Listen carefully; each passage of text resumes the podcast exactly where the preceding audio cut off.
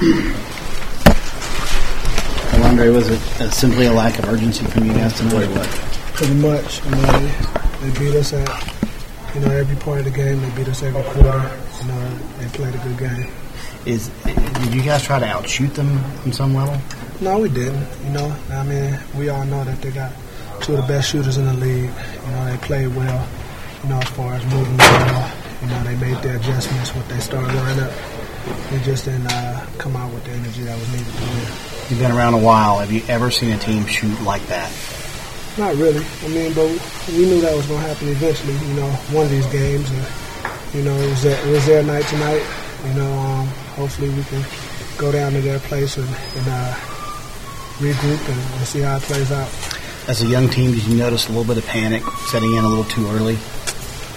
Uh, kind of, but you know, I mean, they they drop back in their zone again. You know, slowed us down a little bit, and you know, when when they're making shots, you know, you gotta kind of walk the ball up a little bit, and, and, and we wasn't able to, you know, get any steals. So you know, that was a big part of game one, and we just didn't do it tonight. Andre, frustrating you guys cut it to seven, cut it to eight, and then come down and just bomb away again. Yeah, pretty much. Um, you know, a guys got lost. We got lost a little bit. And, you know, we got great shooters out there. You know, then you know you throw in Harrison Barnes and Jarrett Jack's game. They play solid. It was a good overall effort by them. As a veteran, how do you create urgency? How do you emphasize that to the young kids? Well, we talked about it. You know, we just didn't go out and make it happen.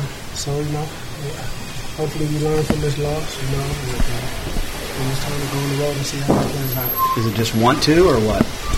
We got to go and make it happen. That's all.